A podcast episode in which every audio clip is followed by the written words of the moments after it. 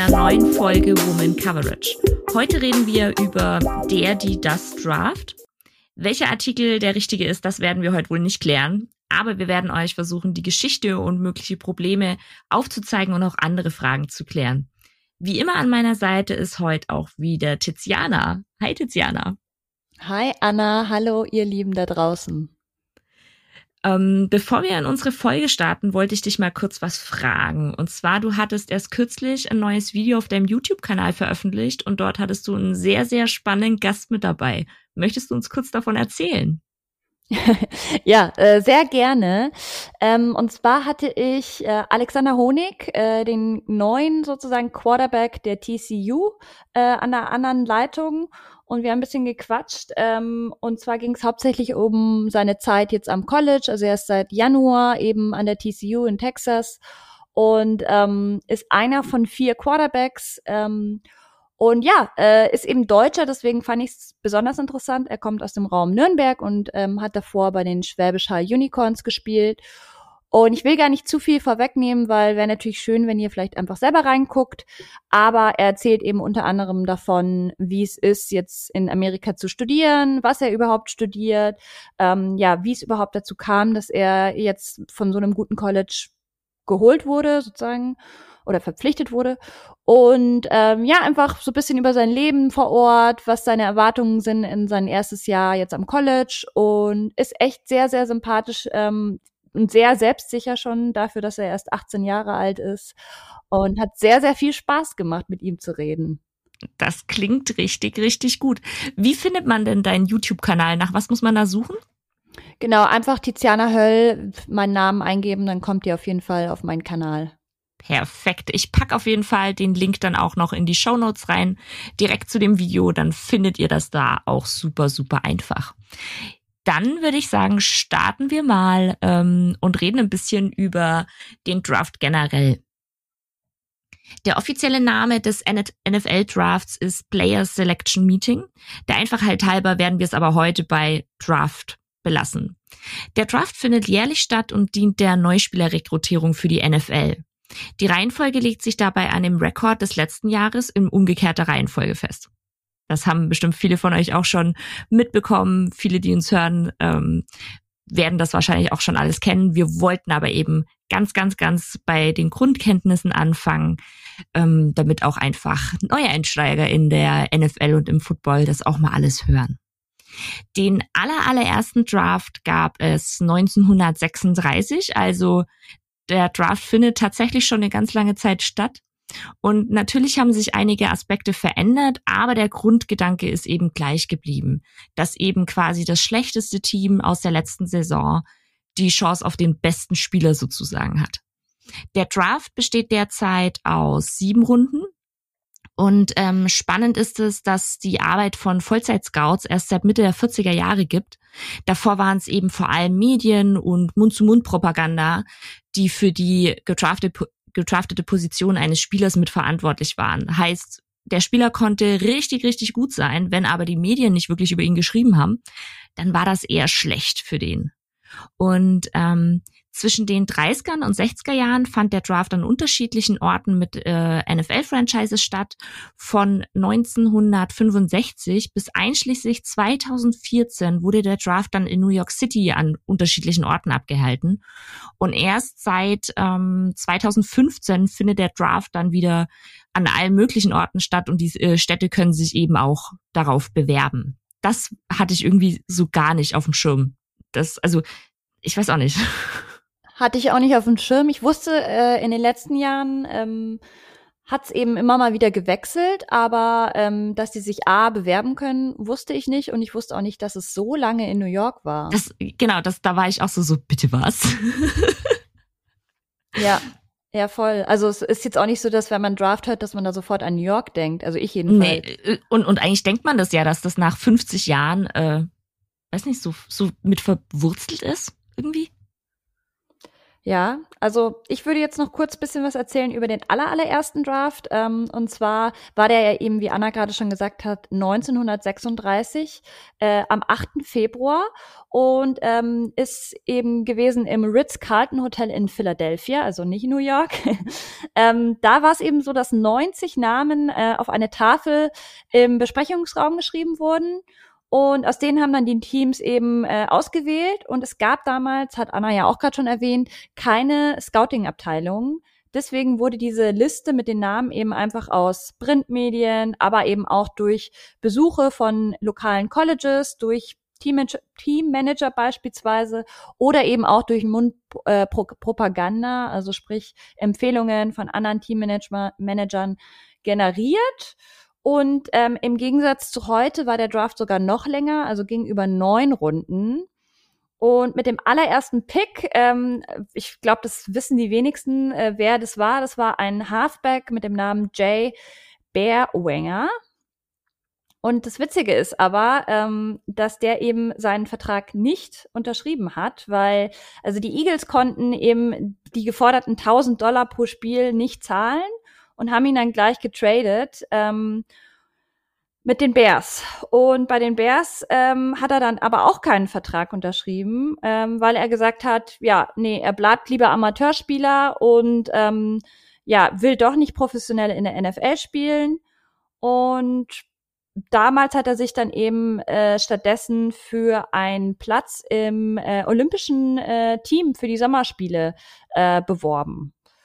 Ja, so viel zum ersten Draft. Anna, äh, kanntest du da die Historie schon so ein bisschen? Äh, tatsächlich überhaupt nicht. Und vor allem, ich finde es halt so verrückt irgendwie, dass so der erste, allererste Spieler äh, ein, einfach den Vertrag nie unterschrieben hat. Irgendwie, das, das ist so schräg. Ja, und es ist auch witzig, wenn man sich überlegt, dass die das Geld 1000 Dollar pro Spiel, äh, wenn man das mal hochrechnet, das wären ja dann bei zwei, drei, nee, wie viel, wie viel Spiele gibt's? Pro Saison? Jetzt bin ich gerade 16. Ah ja, ja genau, dann wären es ja 16.000 äh, Dollar gewesen und das mhm. konnten sie sich nicht leisten. Klar, muss man jetzt berechnen, damals ganz andere Zeit, äh, Geld war noch was anderes wert, aber trotzdem verrückt. Das, das ist, das ist richtig, richtig verrückt. Also ich habe auch, ähm, weil ich über das Thema auch neulich äh, ein Video gemacht habe über den Draft, habe ich auch ähm, gelesen, dass damals auch so so Art Wanderzirkusse gab mit äh, Footballspielern, bevor es eben so richtig die Liga halt gab, die dann wirklich von Ort zu Ort gezogen sind und dann da gespielt haben gegen das Geld. Das ist ja auch okay, das ist ja hm. auch schräg. Ja, auch sehr witzig. Ähm, ja, bis heute hat übrigens ähm, nur eine Frau jemals versucht, ähm, der NFL beizutreten und es war Lauren Silverman. Das ist gerade mal ja acht Jahre her, 2013 war das. Ähm, die war eben bei einem Tryout ähm, bei einem Combine ähm, und hat aber davor noch nie gespielt und dementsprechend schief lief dann auch ihr Tryout. Ähm, ja, deswegen sagen halt viele, das war nur so ein Publicity-Stunt ähm, um halt Aufmerksamkeit zu generieren, aber nicht wirklich, also wenn du noch nie davor gespielt hast, ist es natürlich eh schon mal schwierig. Ja, also ich, als ich das halt gelesen habe, ich habe halt wirklich versucht herauszufinden, hey, ähm, warum sind keine Frauen in der NFL? Warum keine Frauen zumindest beim Combine? Also irgendwie sowas. Und dann fiel halt eben nur dieser Name und das, es wirkt halt alles so, irgendwie so shady und ich habe dann auch so ein paar, es gibt ja so äh, Foren wie, ähm, weiß nicht, gutefragen.net oder sowas und sowas gibt's halt auch auf, auf Englisch. Und da wurde dann auch die Frage gestellt, ja, warum spielt denn keine Frau in der NFL? Und darauf haben halt von den Antwortnamen her gelesen, geht man auf, gehe ich davon aus, dass es Männer waren, äh, sehr, sehr oft drauf geantwortet. Ach ja, die Frauen, man sieht doch, die wollen das gar nicht, ähm, weil die machen ja beim Combine zum Beispiel gar nicht mit. Wo ich mir dann denke, ja, Moment. Ich glaube schon, dass es ein paar Frauen gibt, die in der NFL spielen wollten. Ja, klar, aber wie gesagt, das fängt ja dann auch schon so früh an. Da musst du ja dann auch eigentlich schon in der Highschool halt auf dem Level ähm, competen und dich vielleicht auch nicht nur mit Frauen äh, sozusagen ähm, duellieren, sondern ja dann auch wirklich mit Männern. Also wenn du nie lernst, in dem Kontaktsport halt irgendwie auf einer Augenhöhe zu spielen, woher, woher sollst du das dann kommen? Halt. Ja, ja, ja, das ist es halt. Ähm, genau, jetzt habe ich noch Fragen an dich, äh, Tiziana. Und zwar, findest du den Ablauf des Drafts, also das beste Team der Saison darf zuletzt picken, fair generell? Ja, finde ich schon fair. Also ähm, gerade weil ich eben auch aus dem Bereich Fußball eigentlich komme, wo es halt echt äh, inzwischen ja so ist, dass halt einfach sehr dominante Mannschaften gibt, die halt einfach extrem viel Geld zur Verfügung haben. Siehe Manchester City, Real Madrid, wie auch immer, gibt's ja inzwischen sehr viele. Ähm, und es so eine, zu so einer krassen Ungleichheit führt, finde ich es halt so echt angenehm, dass man halt einfach im ähm, durch den Draft halt, durch das ganze System schon sicherstellt, dass kein Team jetzt so komplett ähm, enteilen kann irgendwie. Also ich finde das schon ein gutes System. Es ist natürlich nicht ganz unkompliziert. Ähm, und klar, ein Spieler macht jetzt nicht ein ganzes Team auf einmal magically zum Super Bowl-Gewinner, außer bei Tampa vielleicht.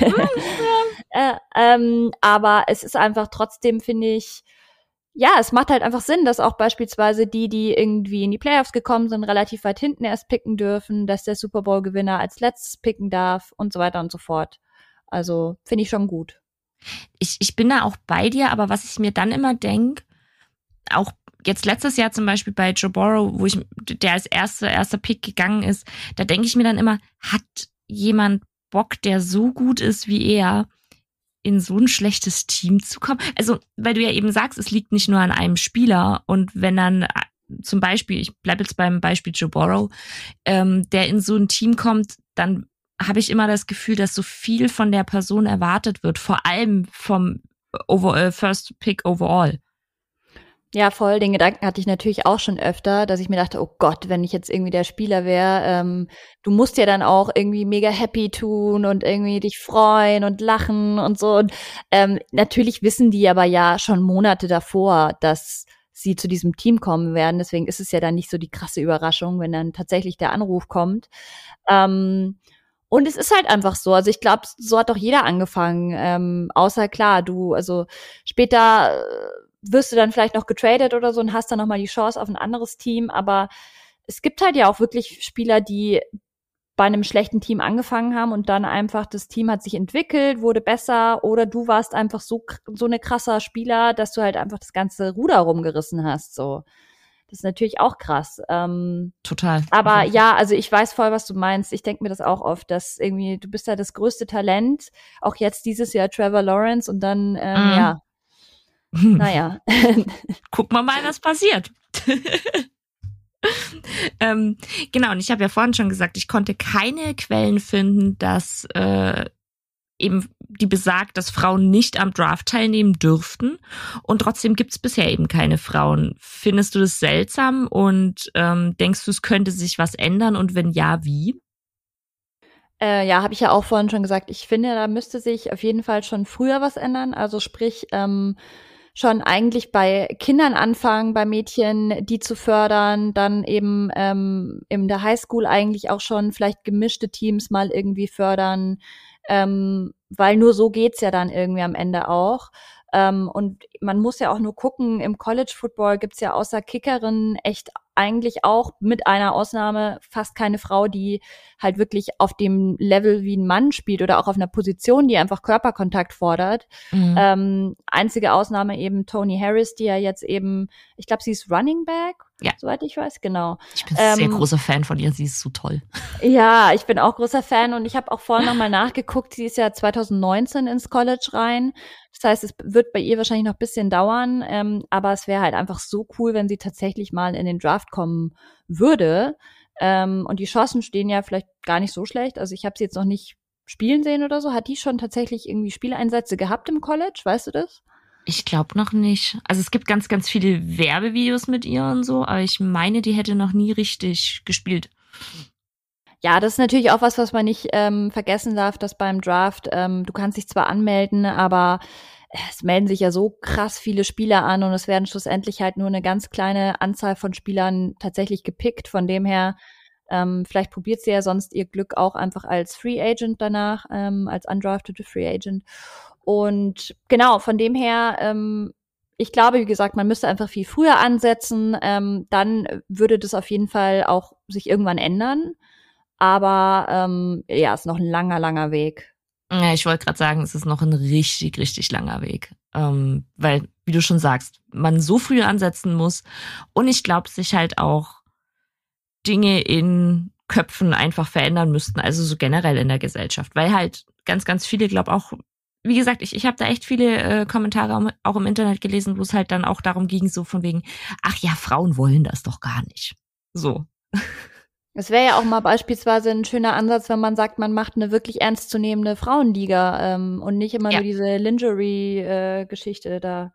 Ja, also es gibt ja äh, die die äh, Liga in Deutschland zum Beispiel, die die finde ich echt gut und echt spannend und verfolge ich auch super gern. Aber gerade in Amerika gibt's zwar auch eine, ähm, die haben auch eine, eine gute Fanbase, aber halt nichts, was an an NFL oder sowas rankommt irgendwie. Ähm, okay. Dann, ähm, genau, wenn wir jetzt schon dabei sind, kurz die Regeln äh, für den Draft, wie man da reinkommt. Also Spieler äh, müssen mindestens drei Jahre, äh, seit drei Jahren die Highschool verlassen haben. Die sind dann für den Draft zugelassen. Die Regeln schreiben nicht vor, dass ein Spieler ein College besucht haben muss. Das hatte ich, also ich dachte halt irgendwie auch, eigentlich dumm, das zu denken, weil man weiß, dass es Spieler gibt, die nicht auf dem College waren. Aber irgendwie war für mich so, ja, NFL-Spieler war auf einem, war auf einem College. Muss aber nicht so sein. Ähm, ist aber eben in den meisten Fällen so, dass die Spieler ähm, College Football gespielt haben, meistens in der in Amerika, gelegentlich auch in kanadischen Universitäten und ein paar Spieler werden gelegentlich auch aus anderen Football Ligen, wie zum Beispiel der äh, Arena Football League, äh, Canadian Football League oder der German Football League ausgewählt. Ähm, Tiziana, was sagst du denn zu den Regeln und findest du, hier sollten andere Regeln gelten? Ähm, nee, eigentlich finde ich gut, ähm, dass die Spieler meistens auch am College waren. Also sagen wir mal bestimmt, weiß ich nicht, 95 Prozent der Spieler sind ja davor ja. am College. Ähm, und äh, da hatten wir ja schon mal in einer früheren Folge auch drüber gesprochen. Ich finde, es gibt halt einfach den Spielern auch noch mal eine gewisse Absicherung, dadurch, dass die halt alle einen College-Abschluss haben. Ähm, das ist sicher eine harte Zeit, weil wenn man sich überlegt, du bist Profi-Athlet und gleichzeitig musst du noch einen Abschluss machen, das ist schon heftig. Und vielleicht arbeiten die einen oder anderen auch noch, weil sie halt einfach ein bisschen Geld noch dazu verdienen wollen. Ähm, aber genau, ich finde es auf jeden Fall gut. Ähm, das ist ja beispielsweise wieder Vergleich mit der Bundesliga. Da ist es ja nicht der Fall, dass du einen Abschluss brauchst. Ähm, und ich finde einfach, man, man fällt halt weicher so.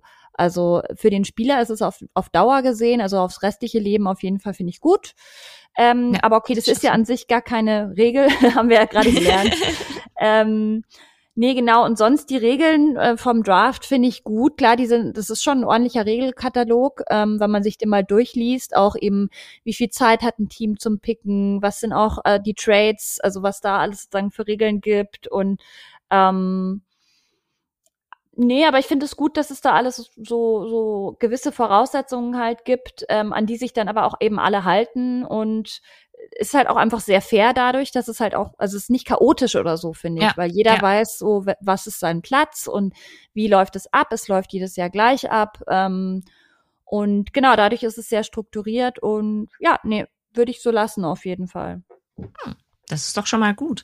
Dann äh, sprechen wir mal über das liebe Geld. Ähm, die gedrafteten Spieler erhalten Gehälter eben, die ihrer Position entsprechen, für die sie gedraftet wurden. Spieler in der ersten Runde, ähm, die erhalten ich würde jetzt mal sagen, natürlich das äh, höchste Gehalt und Spieler, die in der letzten Runde gedraftet wurden, das niedrigste.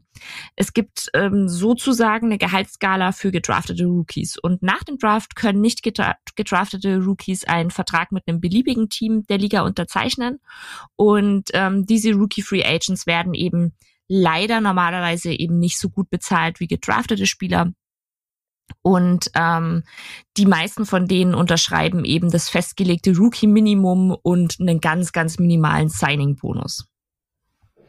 Genau, und ich habe uns ähm, mal rausgesucht, was die ähm, Spieler letztes Jahr im Draft, also die sechs besten Picks, nee, sorry, äh, erster, zweiter, dritter und sechster Pick, ähm, was die gekriegt haben. Und ähm, fangen wir doch gleich mal an mit Joe Burrow, ähm, genau Quarterback, der bei den Bengals gelandet ist. Der hat eben ein Gesamtgehalt von knapp 36 Millionen US-Dollar bekommen. Ähm, dann der zweite Pick, Chase Young, der ja bei Washington äh, inzwischen ist, hat dann ein Gesamtgehalt von 34 Millionen Dollar bekommt. Und das Krasse bei ihm ist es eben, dass es voll garantiert ist. Ähm, Genau, dritter Pick, ähm, Jeff Okuda ähm, von den Lions hat ähm, nur ein bisschen weniger gekriegt als der zweite Pick und zwar 33 Millionen Dollar. Und Justin Herbert, ähm, der ja wirklich sehr, sehr gut performt hat in der letzten Saison, hat bei den Chargers ein Gehalt von 26 Millionen US-Dollar bekommen. Also wir reden jetzt immer vom Gesamtgehalt. Und ähm, genau, ähm, man kann sagen, dass die ähm, Erstrunden-Picks so zwischen 10 und 36 Millionen US-Dollar bekommen. Also der letzte äh, Pick in der ersten Runde letztes Jahr war Edwards Heller und der hat um die 10 Millionen bekommen. Der war ja bei den Chiefs dann. Und die unterschreiben immer einen Vertrag über vier Jahre. Hm, findest du die Gehälter denn gerecht oder sollten sich daran noch was ändern? Ähm, ich finde, das ist ehrlich gesagt schon sehr, sehr, sehr viel Geld ähm, für jemanden, der Anfang 20 ist, der davor wahrscheinlich noch nie ansatzweise so viel Geld bekommen hat, weil die kriegen ja am College nicht viel. Ähm, und auf einmal hast du Millionen. Ich weiß natürlich nicht, wie das jetzt die, denen ausbezahlt wird, ob die das, ich schätze, die bekommen das in Tranchen, also keine Ahnung, immer einmal pro Jahr kriegen sie eine gewisse Summe. Ist jetzt nur eine Vermutung, weiß ich nicht genau. Ähm, aber nichtsdestotrotz, selbst beim letzten ähm, Pick in der ersten Runde reden wir hier noch von 10 Millionen Dollar. Das ähm, ist halt schon verrückt Zahlen. Ja, ist verrückt. So viel werden die meisten Menschen nie in ihrem Leben äh, verdienen. Und von dem her, ähm, ja, ich finde, die ackern sich fast zu Tode davor, die Jahre. Also es ist schon irgendwie verdient. Ähm, und wir reden eben ja hier auch über vier Jahre. Und wenn jemand irgendwie nach einem Jahr äh, komplett explodiert, dann ist der eigentlich schon unterbezahlt im Vergleich, also im Liga-Vergleich. Ähm, von dem her, äh, glaube ich, ist es am Anfang sehr viel und äh, fragt man die Spieler vielleicht nach vier Jahren dann nochmal, dann sagen sie vielleicht schon, ja, ähm, hätte auch mehr sein können, so. Ähm, nee, aber es ist auf jeden Fall genug Geld. Mir tun eher die Spieler leid, die halt in der zweiten bis siebten Runde weggehen oder eben die, die wirklich nicht gedraftet werden, weil da sprechen wir dann wirklich von, von Hungerverträgen. Da geht's ja teilweise echt nur um Hunderttausende, ähm, die die bekommen. Ähm, ja, und ich finde, das ist dann auf jeden Fall schon nochmal was anderes, wenn du dann eben auch in einem Team bist und du weißt, was deine Teammates so an Geld verdienen und du bist irgendwie da mit deinem, mit deinen paar Kröten in Anführungszeichen. ähm, ich glaube, sowas kann schon auch zu Unmut führen. Ja, vor, total. Also, aber ich denke mir halt auch, selbst wenn First Pick overall ähm, klar viel, viel Geld bekommt, aber wenn der halt zwei Jahre richtig geil spielt und dann aber halt trotzdem deutlich weniger äh, verdient als andere Quarterbacks, die ja vielleicht schlechter sogar spielen, ähm, die aber eben nicht gerade eben äh, aus dem Draft raus sind. Ich glaube, das ist halt immer so ein bisschen dieses, weil die halt vier Jahre auf diesen Verträgen festsitzen oder drei, wenn sie später gedraftet sind. Das ist das, was ich so ein bisschen schwierig sehe irgendwie. Ja, voll. Nee, eben, das meine ich ja eben. Ähm, äh, es kann sich sehr gut für dich rauszählen, sozusagen. Also wenn du halt einfach ähm, echt nicht gut spielst und kriegst trotzdem das Geld, ist natürlich geil für dich so. Ähm, aber andersrum geht's halt eben auch. Und ähm, ja, deswegen ähm, wenn ich jetzt zum Beispiel sehe, dass hier irgendwie ein Philipp Lindsay, den ich immer sehr gerne als Beispiel nehme, aber ähm, dass der, der hat ja einfach bei den Broncos fast gar nichts bekommen als undrafted ähm, Rookie. Ähm, der hat jetzt eben bei den Texans ja kürzlich unterschrieben ähm, für ein Jahr und bekommt da irgendwie drei Millionen Dollar. Das heißt, er kriegt einfach viel weniger als beispielsweise äh, ein Edward Zeller letztes Jahr. Okay, bei dem geht's ja wiederum auch auf vier Jahre runter, aber trotzdem, der würde ja dann auf, aufs Jahr gesehen zweieinhalb Millionen bekommen. So, also, und ein Lindsay hat sich ja schon bewiesen in den letzten Jahren so und ein Standing Up arbeitet. Deswegen, ich glaube, der echte Markt da draußen ist dann teilweise schon echt viel brutaler und viel leistungsabhängiger einfach. Ja. Ja. Das, ja, verstehe ich. Hm. Gut, dann äh, reden wir noch mal über den Draft dieses Jahr. Äh, der Draft dieses Jahr wird vom 29.04. gar nicht mehr lange hin und ich freue mich mega drauf, bis zum 1.05. in Cleveland stattfinden. Und bisher alles, was ich lesen konnte, ich war heute noch mal auf der Seite von der NFL, wirklich vor Ort. Ähm, äh, der Commissioner ähm, wird während des NFL-Drafts die Draft-Picks persönlich auf der Hauptbühne vorlesen. Und ähm, es gibt, wird Gäste geben, geimpfte Gäste ähm, von jedem Team, die dürfen mit dabei sein, eine bestimmte Anzahl. Die Anzahl konnte ich jetzt nicht genau rausfinden, das war von Quelle zu Quelle ein bisschen unterschiedlich.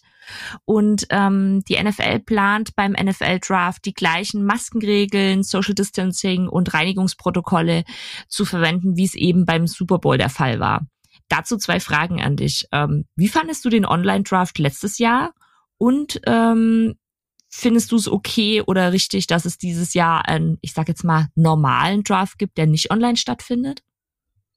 Äh, jetzt erstmal zur ersten Frage, also wie mhm. ich den letzten Draft fand. Ähm, ich fand den eigentlich ganz witzig. Ähm, man hat ja ziemlich viele private Einblicke bekommen bei den Leuten. Oh ja. Ähm, teilweise aus dem Keller raus, dann aber irgendwie auch eben mit Familie, irgendwie die Kinder saßen dabei, der Hund saß daneben. Ähm, Oder also nur der Hund saß da. Ja, genau. halt auch sehr so menschlich einfach, weil man ja. gemerkt hat, das sind alles nur Menschen, die haben alle irgendwie ein Privatleben. Ähm, Genau, deswegen fand ich das eigentlich mal ganz erfrischend und es war auch einfach auch angemessen, finde ich, im, im Kontext. Äh, damals ähm, hatte ja die Pandemie gerade erst begonnen und auch in Amerika waren ja die Zahlen da, glaube ich, extrem hoch und von dem her alles andere wäre einfach auch gar nicht machbar gewesen, beziehungsweise absolut unverantwortlich. Ähm, von dem her fand ich es okay und äh, meine, ist es ja doch eh oft so, dass die Spieler nicht alle vor Ort sind. Deswegen, das fand ich gar nicht so anders als sonst, dass die mhm. ja oft irgendwie nur angerufen werden und dann sieht man die mit einer Cam irgendwie, mit ihrer Familie. Ähm, ich glaube, es ist halt ein riesiger Aufwand auch gewesen, technisch, so stelle ich mir das halt das, vor. Wenn, oh ja. Also wenn das man sich überlegt, dass alleine schon ähm, manche Firmen Schwierigkeiten haben, Homeoffice überhaupt irgendwie möglich zu machen, die mussten da überall Kamerateams hinschicken und irgendwie schauen, dass alle eine gute Verbindung haben und so. Mhm.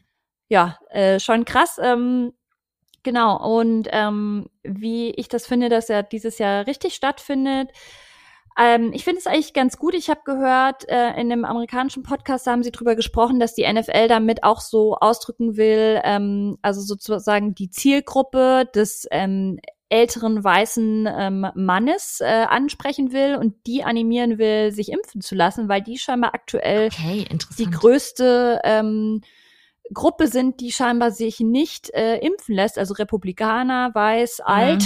Ähm, mhm. Und ähm, die wollen sich scheinbar irgendwie im, im Zuge von dem ähm, Draft eben, ähm, dadurch, dass da wohl eben auch so ähm, Zuschauer gewisse Privilegien haben, die andere halt eben nicht haben und da vielleicht dann auch vor Ort eingeladen werden, ähm, ja, sollen die eben halt ähm, bisschen animiert werden, sich impfen zu lassen, was ich ganz cool finde. Ähm, und es soll übrigens sich wohl auch in der kommenden Saison dann so weiter ähm, fortsetzen, dass die dann eben auch teilweise vor Spielen wollen sie irgendwie auch so Impfzelte aufbauen und so weiter und so fort. Also ich glaube, die NFL arbeitet da gerade an einem Konzept, wie sie Leute ähm, zum Impfen bewegen kann. Finde ich auf jeden Fall, also in, interessanter Weg, ähm, dass sie das so machen.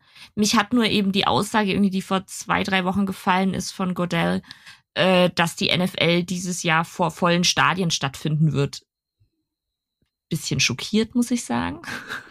Ja, wobei man ja sagen muss, dass die ja aktuell teilweise schon echt äh, 16-Jährige impfen. Also die mm, sind ja das, echt schon ja. ordentlich weit in ihrer ganzen Impfkampagne. Muss man halt gucken. Also ich, äh, Herdenimmunität wird ja scheinbar so ab 60, 70 Prozent irgendwie erreicht. Ähm, ich finde es auch krass, aber wenn ich dann höre, dass irgendwie die EM 2020, äh, 21 jetzt verlangt von gewissen Städten, dass da irgendwie auch Zuschauer in den Stadien sind und äh, wenn man sich dann anguckt, wie in Europa die Lage oh. gerade ist. Okay, ja, das hast du, nicht. Hast du nicht gelesen? Ja, scheinbar nee. irgendwie verlangen sie das jetzt auch von München, dass wenn da irgendwie Spiele ausgetragen werden, dass dann auf jeden Fall auch Zuschauer zugelassen werden müssen in den Stadien. Okay, also für, ähm. für alle, die das vielleicht nicht wissen, also so Städte, ich, ich wohne ja hier in Bayern, Augsburg und Co. sind bei einer 200er Inzidenz. Also Genau. Spannend. Ja, ist auf jeden Fall spannend und hat auch ein großes, ähm, ja, eine große Sch Schockierung bei den Leuten irgendwie ähm, ausgelöst, weil wir halt einfach hier gerade wirklich mit der mit der Pandemie kämpfen jeden Tag und irgendwie man darf nichts machen und dann heißt es auf einmal ja, aber Fans in den Stadien sollen zugelassen werden. Also ja, deswegen, da finde ich ehrlich gesagt die NFL im September in Amerika schon realistischer als bei uns im, Ja, im, okay. im Juli, August äh, oder auch Tokio oder so, finde ich auch Ja. krass. Also Ja. nee, aber von dem her, ich freue mich da eigentlich schon drauf, äh, dass, dass da wieder so ein bisschen Normalität äh, einkehrt und ich bin auch gespannt zu sehen, wie viele Fans tatsächlich jetzt bei dem Draft dann vor Ort sein werden. Da, da bin ich auch richtig, richtig gespannt. Ähm, Hättest du es denn lieber online gesehen, noch ganz kurz? Ich glaube schon. Einfach vom Gefühl her. Ähm, weil wir halt gerade so, weil Amerika ist ja immer ein bisschen hinter uns mit den Zahlen. Wir waren vor einem Monat nicht in der dritten Welle, jetzt sind wir's. Deswegen ist halt, weiß ich halt nicht, und, und gerade mit den ganzen äh, Mutationen, wo ja jetzt auch immer mehr die Befürchtung besteht, hm, vielleicht reicht das Impfen nicht aus, vielleicht brauchen wir eine höhere Prozentzahl, um überhaupt eine Herdenimmunität zu erhalten. Also das ist halt das, wo ich mir gerade denke, wäre es nicht sicherer gewesen, weil, also jetzt ganz blöd gesagt, da, da kommt eine neue Art und äh, in zwei Wochen haben wir haben die so eine harte Inzidenz, dass sie halt den äh, den den Vor-Ort Draft nicht machen können, dann können sie es halt auch nicht mehr virtuell planen. Also weil so schnell kriegen sie das glaub nicht hinge ge gemanagt. Ja. Das ist halt das. Ja, ist schwierig. Ähm, am Ende des Tages äh, finde ich, dadurch, dass es ja auch schon wieder Spiele gab in der letzten Saison, ist man da auch schon so ein bisschen abgestumpft irgendwie. Das, das stimmt, das stimmt auf jeden Fall. Und ich finde halt ähm, das Konzept, was, also nicht, dass die Menschen im Stadion sich, äh, sich richtig verhalten, weil da waren ganz, ganz viele Leute, wo du gesehen hast, okay, die tragen jetzt gerade keine Maske, aber die, die Gedanken, die die NFL da reinsteckt, die finde ich gut. Also wir, wir hatten da ja auch schon drüber geredet, was die NFL alles für, für Regeln hat und äh, Reinigungsprotokolle und weiß der Teufel was. Also ich glaube, die NFL steckt da schon sehr viel Gedanken rein, nur man bräuchte halt die Menschen und die Zuschauer, die, die vor Ort sind, die halt mitziehen. So.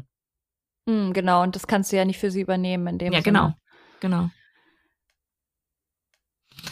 Es bleibt spannend auf jeden Fall. Ja, deswegen sch- schaltet auf jeden Fall am 29. April mal rein, äh, alleine, um sich das ganze Spektakel mal anzugucken. W wirst du es dir dann anschauen? Äh, ja, die erste Runde werde ich mir anschauen, den Rest äh, werde ich dann nur irgendwie zusammengefasst oder wie auch immer. Mhm. Also nicht live. Ja, die erste Runde werde ich mir, glaube auch mal, mal gucken, wie das mit meiner Arbeit so zusammenfällt. Ja, ich habe ja das große Glück, dass ich donnerstags und freitags immer freiberuflich arbeite. Von dem her kann ich da Oh. auch mal später aufstehen. auch nicht schlecht, auch nicht schlecht. ähm, genau, jetzt noch die letzten Infos für den diesjährigen Draft. Und zwar, wir haben auch aberkannte Picks. Und zwar haben die Patriots ihren 77. Pick verloren aufgrund von illegalen Filmen der eigenen T- äh, TV-Crew bei den Spielen der Cincinnati Bengals gegen die Browns im Dezember 2019. Das ging ja auch richtig durch die Presse. Also ich glaube, dass dass das passiert ist, das ähm, werden einige auf dem Schirm haben. Und dann ähm, gab es eigentlich noch die Info, dass die Raiders und die Saints auch ihre Picks verlieren. Äh, und zwar die Raiders ihren sechs, äh, äh, sechsten Runden-Pick und die Saints ihren siebtrunden-Pick. Aber in den neu veröffentlichten äh, Draft-Pick-Release äh, Releases sind die wieder ganz normal drin mit ihren Picks. Also anscheinend haben die ihre Picks äh, behalten. Sehr seltsam, ja, und sehr undurchsichtig oft auch. Ja, voll. Und vor allem, ich fand das halt schon wichtig, dass, also weil die zwei äh, Teams hätten ihre Picks verloren wegen, ähm, die, dass die Covid-Protokolle nicht eingehalten wurden. Und ich finde es halt schon, also klar, die, die Teams hatten auch alle Geldstrafen bekommen oder so, aber so ein verlorener Draft-Pick, der, der tut, auch wenn es sechste oder siebte Runde ist, aber der tut halt schon auch weh. Deswegen finde ich das ein bisschen schwer, dass man das nicht gemacht hat. ja, fragwürdig. Sehr, ja, komisch einfach irgendwie. Da frage ich mich echt immer so, dass es dann auch gar nicht kommuniziert wird. Aber vielleicht gibt's ja da draußen ähm, Raiders oder Saints-Fans. Ähm, wenn mhm. ihr da mhm. was wisst, dann äh, kommentiert da gerne mal oder schickt uns eine Nachricht per Twitter. Ähm, Woman Coverage heißen wir da, wie ja. der Podcast eben auch. Und ähm, das würde uns nämlich wirklich, wirklich mal interessieren, wenn ihr da irgendwelche Infos habt. Oder auch wie sich das für euch anfühlt, dass die Picks jetzt doch bei euren Teams geblieben sind. Also genau. kann man ja so sehen. Sag mal, Anna, ähm, äh, die Seahawks haben gar keinen Erstrunden-Pick, oder? Ja, hau rein. Nein. Nein, nein, nein. ich frag nur, weil ähm, ist es dadurch für dich eigentlich die erste Runde nicht so ein bisschen uninteressant? Nee. Ich lieb den Draft um des Drafts willen tatsächlich. Ähm, klar ist es noch mal was anderes, wenn das eigene Team da noch mal pickt, aber ich hatte aber die Seahawks haben die, Letz-, die letzten Jahre eh immer aus der ersten Runde rausgetradet, also ich okay. bin's gewohnt. Ja. Ja, wir haben so. ja seit Ewigkeiten mal wieder einen Top Ten Pick, äh, also die Broncos uh. an neun. Und da bin ich jetzt schon ziemlich aufgeregt, muss ich sagen, weil es ja auch Gerüchte gibt, dass sie vielleicht äh, nach vorne traden könnten an Nummer vier mit den Falcons. Und ähm, ja, da bin ich echt gespannt, was. Und ich kann auch echt immer noch nicht sagen, was sie dann schlussendlich machen. Also es gibt so unterschiedliche Ansätze und deswegen bin ich echt gespannt dieses Jahr, was da passiert. Was würdest du dir wünschen, was? Also würdest du dir wünschen, dass sie vortraden auf vier? Ach, ich weiß es nicht. Ähm, ich, ich finde, sie hätten in der, in der, äh, jetzt in der Free Agency sozusagen einfach zuschlagen sollen bei einem erfahreneren QB. Haben sie nicht. Ähm, und jetzt bist du eigentlich in der Position, dass du fast äh, dir einen QB holen musst, ähm, auch wenn es ein Rookie ist. Und ich meine, die QB-Class ist relativ stark, muss man echt sagen. Aber ich war eigentlich nie so ein Fan davon, von dem Gedanken, jetzt wieder einen Rookie zu holen, weil Locke einfach selber noch für mich ein Rookie ist. Also ja. zwei Rookies sozusagen zu haben, die eigentlich keinen Peil haben von nichts ähm, und keine Erfahrung vor allem. Ähm, mhm. Großes Talent bestimmt, aber halt einfach keine Erfahrung. Finde ich schwierig, aber es sieht fast danach aus. Also ähm, ja, warten wir es ab. Hm, wird spannend. In der ja, nächsten Folge können wir ja dann auflösen, sozusagen. Stimmt. Sind wir da dann schon danach? Ist die nächste Folge schon danach? Ah ja, stimmt. Genau. Ähm, ja, also bei, bei den Seahawks, die haben äh, diesen Draft eh nur drei Picks, also von daher, äh, das wird relativ wenig, was die Seahawks da veranstalten werden. ja gut, ihr habt ja eh ein starkes Team, also. Ja, aber es könnte schon besser sein. Kann immer. Also ich meine, also Luft nach oben ist immer. Das stimmt, das stimmt. Gut, dann ähm, war's das. Tiziana, hast du noch irgendwas zu sagen? Nee, ich wünsche euch ganz viel Spaß beim Draft und wie gesagt, lasst mhm. uns gerne mal wissen, ähm, ob ihr zufrieden wart mit euren Teams, ähm, ob ihr euch was anderes gewünscht hättet und falls ihr Themenvorschläge habt für kommende Ser äh, Sendungen, auch sehr gerne. Genau, dann schickt die uns auf jeden Fall am besten über Twitter oder auch per Mail. Äh, alle Infos dazu findet ihr dann auch nochmal in den Show Notes und eben auch äh, den Link zu Tizianas Video, was ihr euch unbedingt anschauen solltet und generell ihren Kanal abonnieren solltet. Oh, vielen Dank. also dann, macht's gut und bis zum nächsten Mal. Tschüss. Tschüss.